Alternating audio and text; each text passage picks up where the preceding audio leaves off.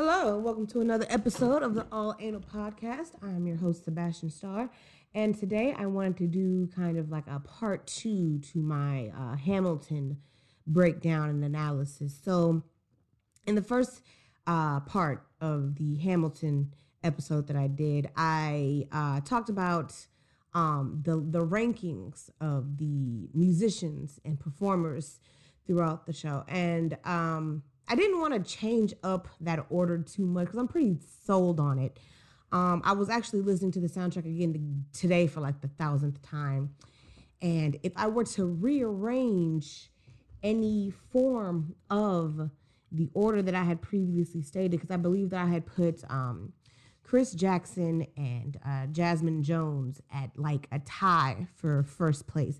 And that judgment was basically based off of um, the level of range and the amount of power that their voices have. So when you think about Jasmine Jones and the amount of power that her voice has, and at the same time, she is able to, you know, make her voice sound very, very soft and very, very, you know, innocent. And it's kind of like, I don't know what the word is to to describe it, but it's just like it's extremely impressive to me how you can go from sounding like a petite child to a seductive woman. And with that seductive woman, you really like push that. You know what I'm saying? So I would definitely keep her and Chris Jackson side by side because Chris Jackson's voice is very much so like you wouldn't expect it from that type of a person. You know what I'm saying? Chris Jackson, like I said, is a very big, strong, and intimidating guy.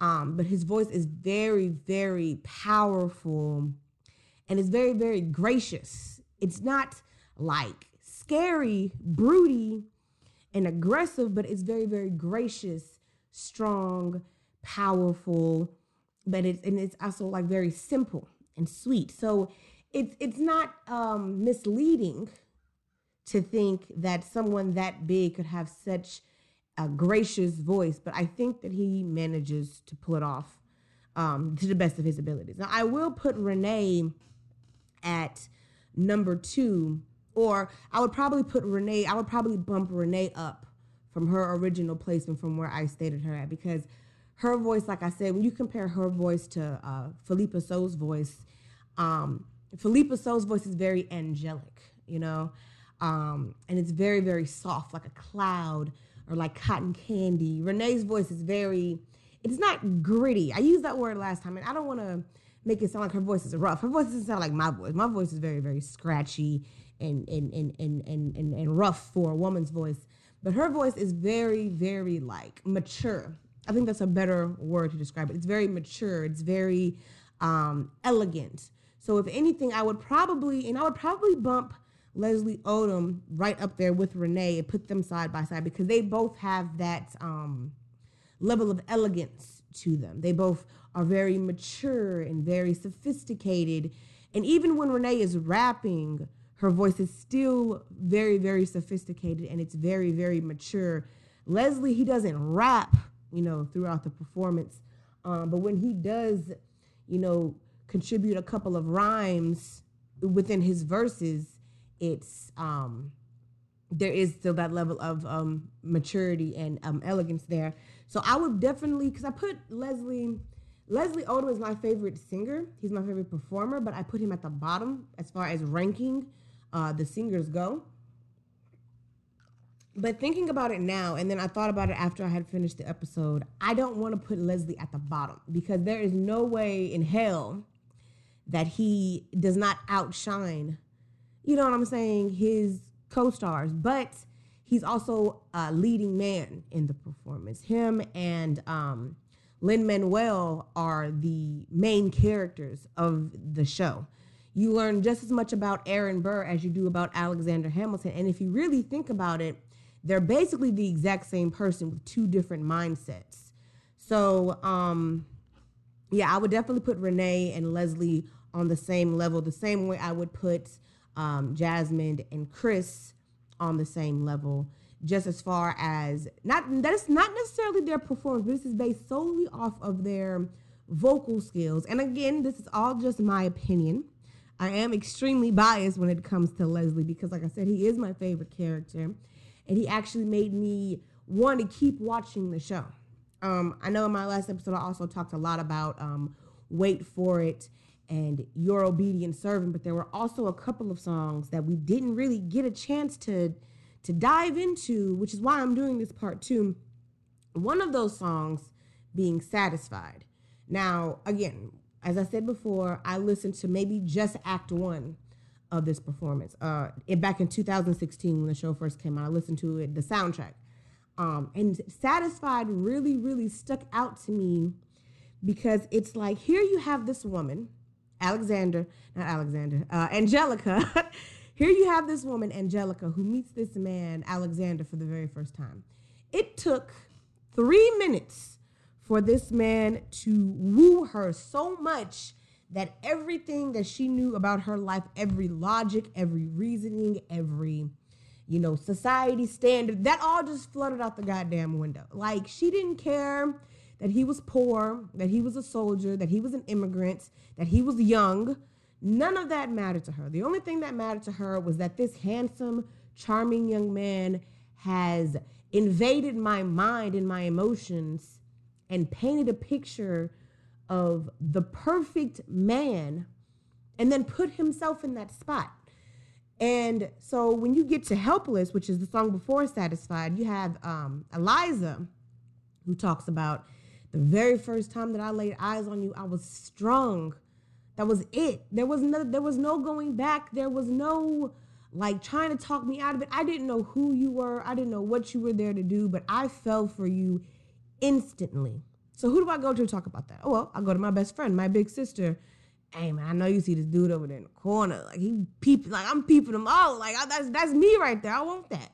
And then you get to satisfied, and you find out that they're basically in love. Well, not basically, they are in love with the same person. And Angelica makes the sacrifice to allow Eliza to be with him because uh, there's a line in uh, satisfied that kind of explains why she let uh, Eliza take Hamilton as her husband. And when you really, really think about that sacrifice, it's kind of fucked up what happens toward the end of the show. You know what I mean? So um, she says, um, where, gosh, I should have put this up. Okay. She says, I'm, damn, I passed it. Okay. All right. So she says, I'm a girl in a world in which my only job is to marry rich. My father has no sons, so I'm the one who has to social climb for one. Because I'm the oldest and the wittiest, and the gossip in New York City is, and the gossip in New York City is insidious, and Alexander is penniless. That doesn't mean I want him any less. So that whole little tangent, this is right after uh, Eliza comes up to Angelica and is like, I want that one right there. And she's like, you know what? I got you. So she walks over to Alexander at the party and she carries, she escorts him across the room to where um, Eliza is. And she's thinking to herself, I have a reputation of my own to protect. You know what I'm saying? My name carries so much weight. And my status is very, very important, not just to me, but to my family. And I cannot ruin that reputation by marrying somebody who is of lower class with no social standing, no credit, no money to his name, no real family. That I cannot risk losing that because I fell in love with somebody. And then, of course, at the end, Alexander does become this very high powered and successful politician. But initially, in the beginning, he's young, he's like in his early 20s there's no way to know what this man is going to become, regardless of what he's saying or what he's doing. There's no way that you can know for certain that he's going to excel and over exceed your expectations. So, uh, once Eliza, not Eliza, once Angelica figures that out, gets that realization, she's like, I can't, there isn't anything else that I can do but allow my sister who loves him to have him. And then the second part of that um, line. Well, not the second part of the line, but like the second part of that little section of the song. He's after me because I'm a Schuyler sister. That elevates his status. I'd have to be naive to set that aside. Maybe that is why I introduced him to Eliza. Now that's his bride. Nice going, Angelica. He was right. He will never be satisfied. So in the beginning of the song, um, she talks about meeting him for the first time, and he walks up to her and say, "You strike me as a woman who's never been satisfied. You're like me. I'm never satisfied." And I think that says a lot about his character going into the rest of the show because this nigga is constantly doing shit without regards for anybody else's well being, uh, mental health, feelings, or emotions in consideration. He does things because he feels like he has to do something, which you have to understand. This man is an immigrant. This man came to this country in search of a better life, better education, to, you know, make a name for himself. He really came as like somebody who doesn't have anything to lose, you know? So he's not afraid to take risks. He's not afraid to put himself out there for rejection or embarrassment or success or whatever the case may be. So the fact that he was able to woo this very high class woman in a matter of minutes by just telling her, I can look at you and see that you're exactly like me. You want to push for the best every single time. You want the greatest, you want the absolute perfect treatment, you want all of it. And even when you get all of it, that's still not going to be enough for you. You want more. And I feel like that's like a form of manipulation. Like you can't do that. Like you can't take advantage of somebody who you know regardless of what they do, they're still going to want more out of life and out of the people in their lives. And again, this is this this this moment of the show is what kind of fucks me up because he's wooing Angelica. That's very very obviously clear that there is some type of connection between the two of them. Angelica's like, "You know what? As as much as I would love to fuck with you right now, I can I just can't do it. My name and reputation will not allow me to marry a man with no title, no money, no real name, no real legacy, regardless of what you're telling me, I can't take that chance. So, but so instead, I'm going to pass you on to my sister, my younger sister, who she can marry whoever she wants. She's she's not responsible for keeping for maintaining my family's reputation. I am. So you can marry her and everybody's going to be happy except for me and except for you. Because even though you want a Schuyler sister, because that will help you with your self image and your reputation, you can't have this one. Regardless of how much I would love to, and regardless how much you may like to, it just can't happen.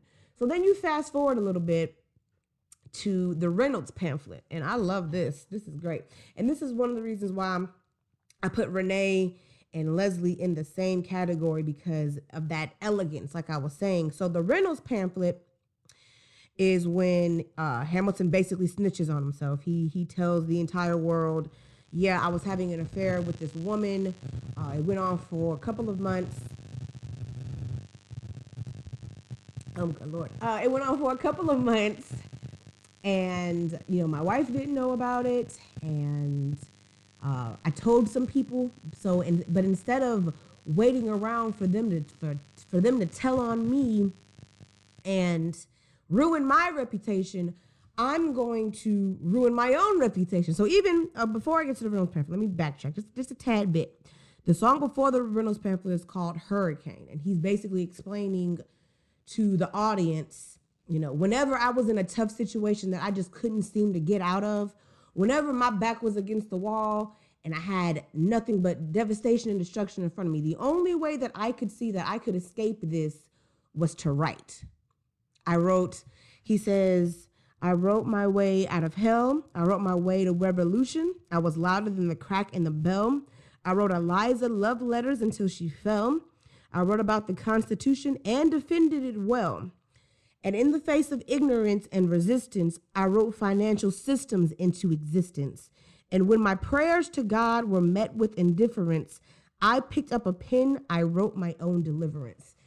This is the like, it, this is just like pure arrogance. Like, yes, you are, your mind is so powerful and your words carry so much weight, and you have so many people who are on your side as far as wanting you to succeed. And regardless of all of the obstacles that you had to face to get where you are, regardless of all of the people who try to stop you from being successful, and regardless of all of the people who were telling you, "Oh, you're just an immigrant, you're just a bastard, you're you're this, that, and third, you're never gonna be," you know what I'm saying? Regardless of all of that, you manage to change history, not make history, change history. You convinced the entire country to be on your side about whatever it was that you wanted to do. You held that much power. You could whisper into George Washington's ear and tell him anything.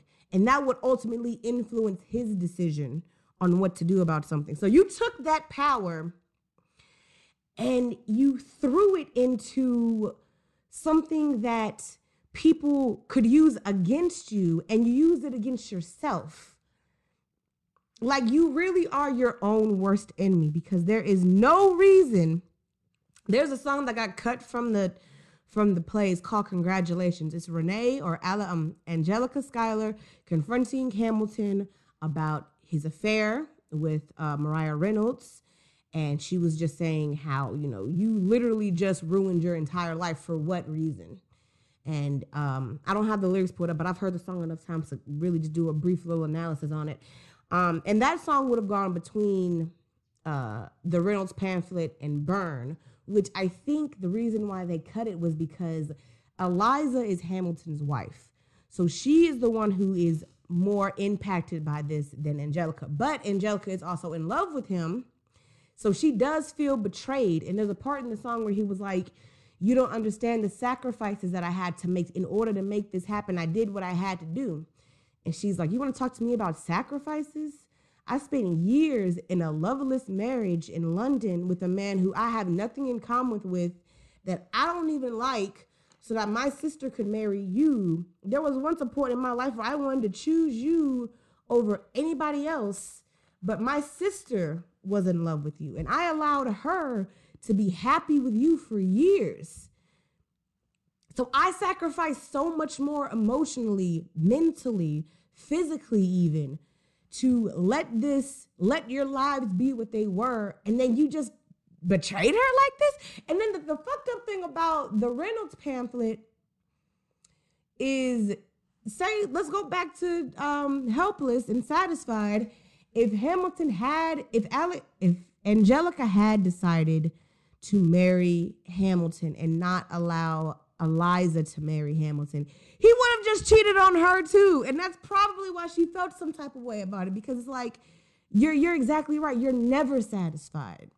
And she even says that in uh toward the end of the Reynolds pamphlet, she comes back from London and um he's like, "Oh, thank goodness Angelica, you're here. I've been I've been stressing about this for so long." And she's like, stiffed on the shit. I'm not she literally says, "I'm not here for you." Like, what what the hell makes you think that this woman who was who was crazy about you, who adored you, who admired you, and then allowed her sister to marry you, knowing that if she wanted to, she could have had you. And then you write an article in a newspaper that you founded and published about an affair that you had that happened over a decade ago and and you you expect me to to to be like oh I'm here for you. I'm I'm I understand. No, no, no. You broke my sister's heart, bro. What the hell makes you think that I am going to be vouching for you in anything that you do? She and she says, with what we had aside, I'm standing at her side. You could never be satisfied. God, I hope you're satisfied. Like you really just fucked your entire life up. And for what? Like why why did you why did you do that? like why? You could have you could have been a secret. We would have found out later and it would have been our business. It would have been the family business, but you told the entire world about your affair with this woman because you told James Madison, Thomas Jefferson, and Aaron Burr. So you didn't want any of them to go out and say, "Hey, I heard this thing about him." So you're gonna just tell yourself, like, in any other sense, this would have been a noble thing to do. It would have been, you know, like I can't think of the word to describe it. It would have been a noble thing for somebody to do to confess to the mistakes that they've made, but he literally didn't have to do that. He could have confronted his wife about it. They probably could have worked it out amongst themselves and and and and and it would have been within their family. But you told the entire world about your affair with this woman and you expect me my wife's your wife's sister to be okay with this shit. No! I'm not okay with it. That's fucked up. So um i didn't give renee enough credit the last time. And i really wanted to highlight some of those moments that really she really stood out and outshined. And even in the Schuyler Sisters song, she takes the lead because she's the oldest out of the three. But she also takes the lead because her character is the most superior and the most powerful. So when you go back to the Schuyler Sisters song, her first little like tangent, um, uh, she's talking to Burr. Burr walks up um, excuse me, miss, I know it's not funny, but your perfume smells like your daddy's got money. But you're slumming in the city with your fancy heels, searching for an urchin that will feed you ideas. And um, I love, and I love that back and forth. It's very, very brief. There's, it's not too much back and forth between Angelica and Burr, but just that little snippet right there was enough to be like, okay, I'm fucking with you because she knows why everybody wants her. She they want her because of who her father is not because of who she is. So then she gives you a little taste of who she is as a person. And I can never, I be trying to re, uh, re, recite these verses. I can never get this all the way through. I've only gotten it all the way through maybe three times. Um, she goes, I've been reading Common Sense by Thomas Paine. Some some may say that I'm intense or I'm insane. You want a revolution? I want a revelation. So listen to my declaration. We hold these truths to be self-evident that all men are created equal. And when I meet and when I meet Thomas Jefferson, I'm gonna compel him to include women in the sequel.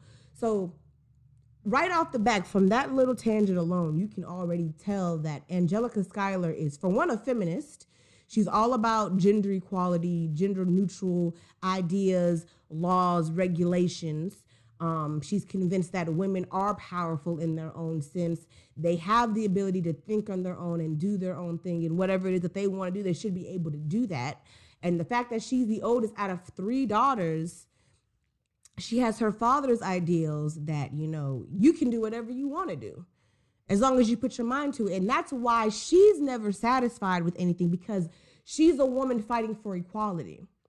Alexander, on the other hand, isn't satisfied with anything because he's just greedy as hell. Like he just wants more and more and more every time. Like he's constantly writing and he's constantly working and he's constantly just pushing out pieces of himself to satisfy himself, but it never seems to work. So um let's if you drop down to nonstop, which is the last song of the first half of the show, uh toward the end of it, um George Washington asks Hamilton if he can uh, come with him to the White House and be, you know, his uh, secretary, which I don't know why he didn't just um, ask him to be his vice president, but that ain't got nothing to do with uh, with what he got going on. So at the end of the song, uh, it's Alexander and Eliza going back and forth, like, why can't you just stay here with me? Why do you have to keep working? Why do you have to keep doing everything? And and then you know the the the rest of the company starts to chime in. So eliza's like isn't this enough? And alexander is like they're asking me to lead. And angelica's like he will never be satisfied. And george washington is like history has its eyes on you. And then burr is like why do you write like you're running out of time? The thing about alexander hamilton is that this nigga wrote all day every day. And I feel like, for one, that's great because if you are a child coming out of poverty, looking to make a name for yourself, then the only thing that you know how to do is write and speak and read. And that's all he ever did was write, speak, and read. And he used that to climb that ladder and be a more powerful, intimidating individual. But he also used it as a weapon against himself or against other people. So there's a there's a snippet in um one last time where uh, right in the beginning, uh, Washington comes up to Hamilton and is like, um, uh, I'm I'm I'm here to give you a word of warning. And Hamilton's like, um, I don't know what you heard, but whatever it is, Jefferson started it. And then Washington goes, Thomas Jefferson resigns this morning, and he was like, uh, and he's like, man, I can't believe this is great. You can finally, you know, step up to the plate and do your thing, and no one's gonna stop you. Don't have any obstacles anymore. And he's just talking about how much he's going to right away with Jefferson, right as in writing, not right as in left and right or right and wrong. Um, he's like, I'm gonna write him, put him in the press, and I want to expose him for everything that he is. He's this and he's that. I'm gonna help you with your statements and your reelection and all of that good shit. And he's just like, you gotta stop. You have to stop. The only thing that I want you to do is write my resignation and my final speech to the people because I'm not doing this anymore. I'm I'm done. I've done everything that I needed to do. And it's a little humbling on George Washington's part to step down from the mantle. But at the same time, it opened up the doors for people like John Adams, Thomas Jefferson to kind of slither in and fuck shit up. So it's this is the beginning of the country's history here. So it really just kind of reflects. And then Thomas Jefferson petty ass is um he gets elected as president and this nigga says, uh, uh, you you talking about our partnership. You ran against me campaign wholeheartedly, trying to beat me out of this race. You talking about a partnership? Uh, and then James Adams is like, it is kind of crazy how the dude who comes in second gets to be vice president. He's like, oh, well, we can change that. That's that can be that can be fixed. And it's just like, but that's kind of fucked up. Um, and and also I've seen clips of the original cast talking about just the show in general. And apparently, and this is hilarious to me, apparently, uh, while Thomas Jefferson was in France and Angelica Schuyler was in London, at some point they cross paths, maybe in Paris or something like that, some kind of central meeting place. And um, it's always been Angelica's goal to meet Thomas Jefferson and convince him to, you know, change the laws in the Constitution to allow women to be just as equal as men. Because even at this time, women weren't even able to vote. You know what I mean? So at some point, they come in contact with each other. And then when uh, Jefferson comes back to the US, he supposedly got in the Hamilton face, was like, oh yeah, tell Angelica I was like, I said, what's up? You know what I'm saying? Because he knows, whether he knows it or not, Alexander and Angelica had some type of thing going on at one point. So to think of Thomas Jefferson, who is inevitably Hamilton's rival, having a fling or a one night stand or whatever the case may be with the girl that he was crushing on before he got married is like a shot to the face. And I just think that's hilarious. Um, and I wish they would have left that little detail in there because it just would have brought that that rivalry to life. Like it really would have solidified their hatred towards each other. And that would have later made the sting of betrayal when Hamilton endorses Jefferson for presidency against Burr that that would have made it so much more. So not only do you hate this guy you hate his policies you hate everything that he stands for and what he agrees with. You hate everything about him. He hates everything about you. And he was supposedly messing around with the girl that you originally wanted to marry but you ended up marrying her sister. And then you endorse him for presidency against a man who not only introduced you to your gang of of fellows and introduced you to, you know, the revolt and the rebellion and helped you come up and you basically mirrored this man's life your entire political career and everything you stand for is a mirror image of what this man did y'all agree with each other on every single standing point but you endorse your enemy over him instead. That just would have been an even more like smack to the face. It just would have made it so much more satisfying with that knowledge to the audience. But um, but like I said, if you're a historian, you already probably know about all of this. So it's nothing new to the historians, but it could have been something new to the audience. Because like I said, I I didn't know anything about none of this until after I saw it, and I was like, wow, that's pretty, um, that's intense. It's a lot going on, and it just makes it even more interesting when you think about the historic accuracy throughout the show.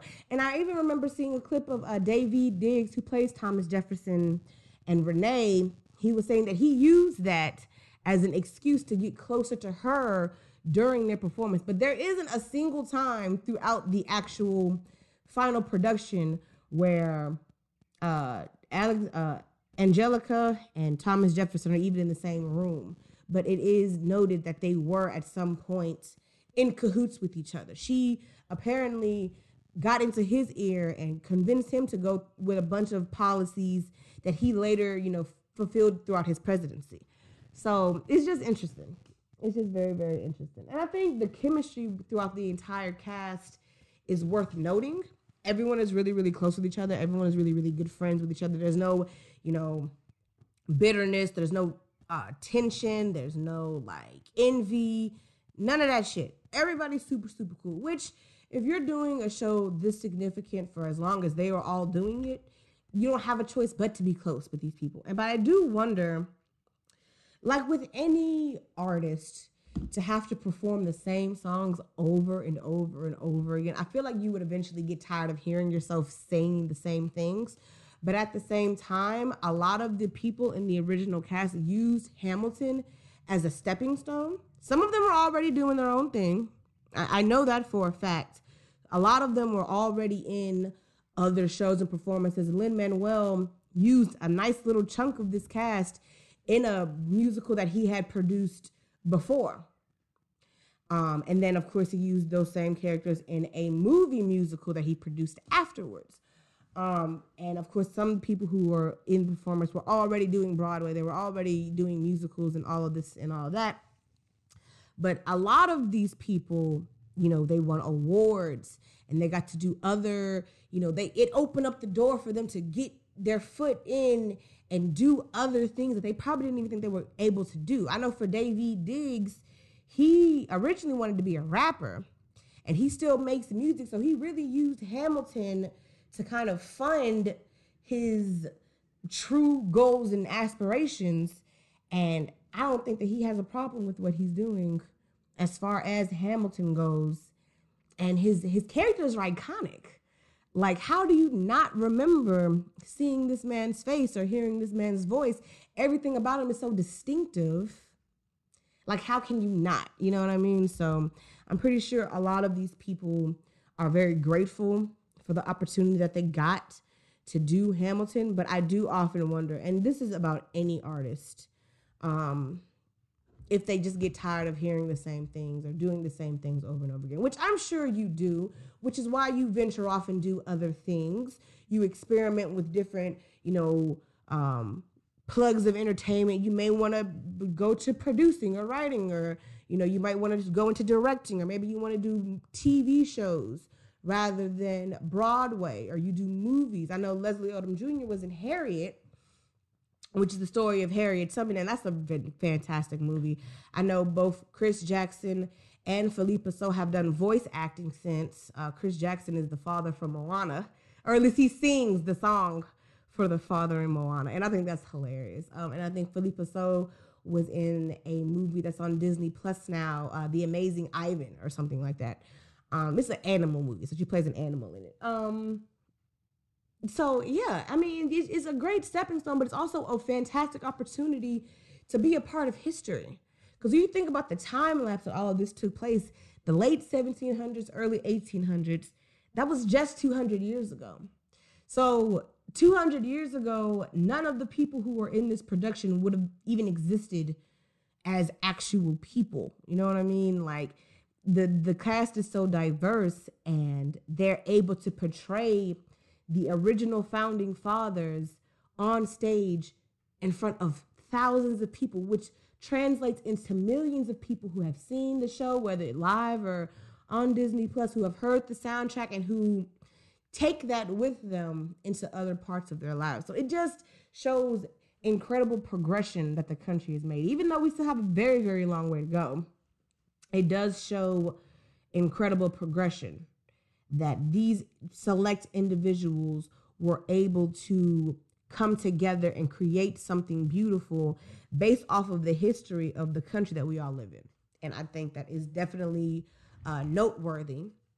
Um, and people really need to take uh, take all that into consideration. Um, and I think uh, as far as clearing the airways, in comparison to my last video, when it comes to talking more about the female singers, so I definitely focused in on um, Leslie Odom, and I just can't help it, man. That's that's that's that's the homie. Like he's my favorite character. He was my favorite performer. Um, the fact that he won for best leading role in a musical for him. I've seen the clip. I've seen the clip. You got the a, a good chunk of the entire cast backstage at the Tony Awards. You have Lin Manuel and Renee. They're in the audience, probably accepting awards of their own. And it shows uh, Neil Patrick Harris presenting the award, and he calls Leslie's name, and Lin Manuel even like does a congratulatory like yes in the audience. You can see the excitement on it. everybody's face backstage. They are going crazy for him. Like so, I feel like part of the reason why Lin Manuel was so excited that Leslie won was because it's it just shows just how powerful Aaron Burr's character is in the performance. And it's noteworthy for the audience to look at that and just go wow. So he really you know he you really do when you think about it you really do learn just as much about Burr as you do about Hamilton and you probably sympathize more with Burr than you do with Hamilton. But at the end of the day, he is considered the antagonist. He's he's he's just as much of a leading man, but he is considered the antagonist in the story. So I think he was so excited when he won because it's like you really get that recognition. I got enough recognition for this performance. I wrote it, I starred in it.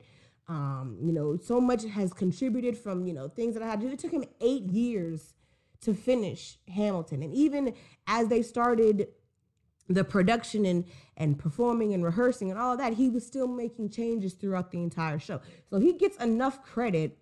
So for him to to want that credit to really go to somebody else who he believes deserved it probably more than he did shows a lot of um, the the humanity behind Lin Manuel Miranda, and of course the artistic talents of Leslie Odom Jr., who rightfully won the award. And and when I say the entire cast was like wilding backstage, they were loud and they were as soon as you didn't even get the full name, you just got the le. That's all they heard was le. And then his face popped up on the screen. Uh, clips from the performance, you know, the room where it happened. They showed little clips of that. And it's just like they they love and support everybody so much. Even Renee was in the crowd standing ovation. You know what I'm saying? So it's just it's just so nice to see that everybody I feel like everybody won an award for that. Anybody who was in it, they won something. So um it's just it's just it's just nice to think that these people aren't just performers on a stage, but they really are like a family to each other. Like they've been doing this for so long together. Don't nobody really know what they're experiencing but themselves and they can look back at this in 10, 12 years and just reminisce on how amazing all of this has been on their lives and how it's impacted them and their families moving forward. And they can use that to their advantage in any field of entertainment they choose if they wanted to. But I feel like I feel like theater performances or theater performers, anyone who's on like Broadway or in musicals, they're pretty sold on that. Like you you you know that you want to do this for the rest of your life type shit. So you don't really let um other things uh, interrupt that unless it was just like I said a stepping stone used to get from point A to point B. And that's totally fine because it's still entertainment at the end of the day. But I feel like most people who do theater, they stick with that. Like they have a very, very strong passion for it, for being on stage, for the endless rehearsals and perfecting the songs and their vocals and going through that entire routine. It is exhausting, but you wouldn't do it if you didn't love it. Um, I think, I think that that's all that I have to say about Hamilton. Um, I really, really, really am borderline obsessed with uh, this show. The music is so amazing. Not even just the the vocalist, but the music itself. When you, uh, I'm gonna dip back just for a hot second to the Battle of Yorktown. The violins were going ape shit crazy during the like fight montage, like where there's no singing at all. It's just music and instrumentals, and they are just going crazy, brazy with it. And it's just like, that is insane. I seen a snippet of just the violinist, like underneath the stage playing, and they are just moving. Everyone is in sync. Everything is so like perfectly put together, like this beautiful puzzle piece. And I haven't heard anything like that in such a long time that I almost forgot what it sounds like to just have music playing.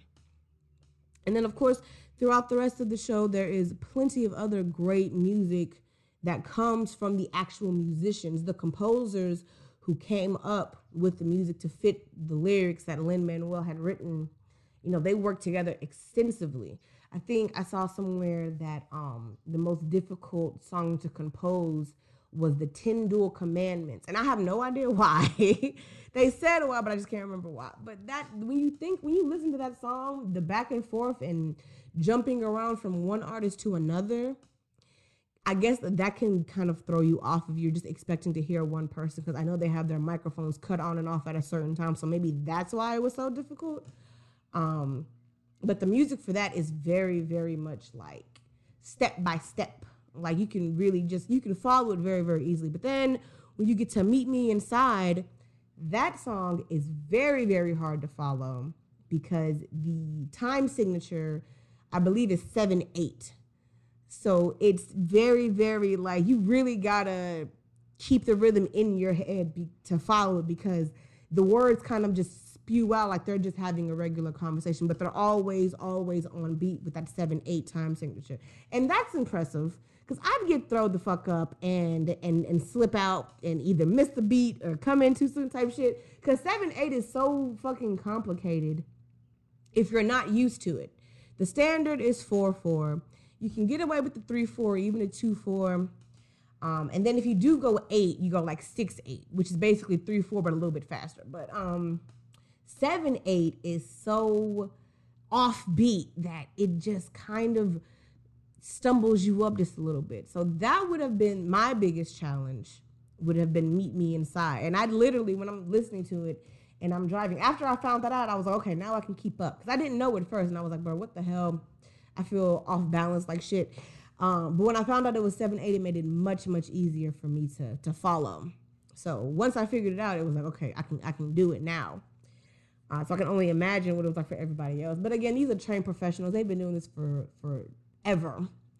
It was probably nothing to them to, to keep up with the 7 8 time signature, uh, which, if you don't know what that means, uh, the top number, we look at, when you're looking at sheet music, the top number represents the uh, number of notes in each measure, and the bottom number uh, represents what note gets the one beat. So, for example, the standard, like I said, is 4 4 which means there is a total of four notes in each measure, or the value of four notes in each measure, because you can have like eight eighth notes, and that's the same thing. So, um, and then the bottom number equals uh, a quarter note. So, quarter being four, four quarters make one whole note.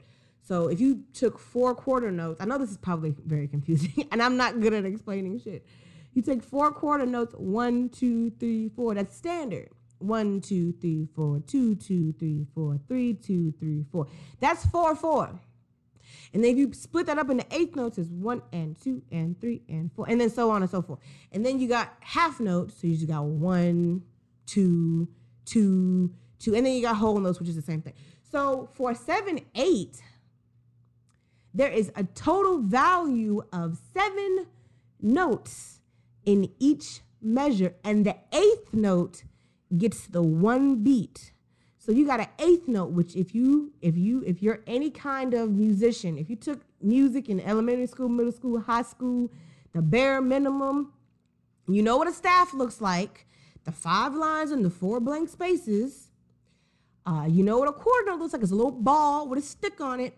And the eighth note is the little ball with the little stick with the little flag at the top. You got the one little flag. One of them gets one beat. So that means there are seven of them little balls with a stick and a flag in one measure. So it goes one, two, three, four, five, six, seven, two, two, three, four, five, six, seven, three, two, three, four, five, six, seven, four, two, three, four, five, six, seven. Like that is insane to me. like it's so hard to follow if you don't know what it means. But once I figured it out and I'm listening to it, I'm just going one, two, three, four, five, six, seven, two, two, three. And it makes it so much easier to follow how the conversation flows between, you know, Laurens, Hamilton, Burr, and Washington, because they're the only ones talking in, in the first half of Meet Me Inside. And then of course the second half it goes right back into like four four, maybe eight eight, whatever the fuck. Um, it doesn't sound like it slows down, so I probably bumps up to eight eight instead of four four. But it's all the same thing.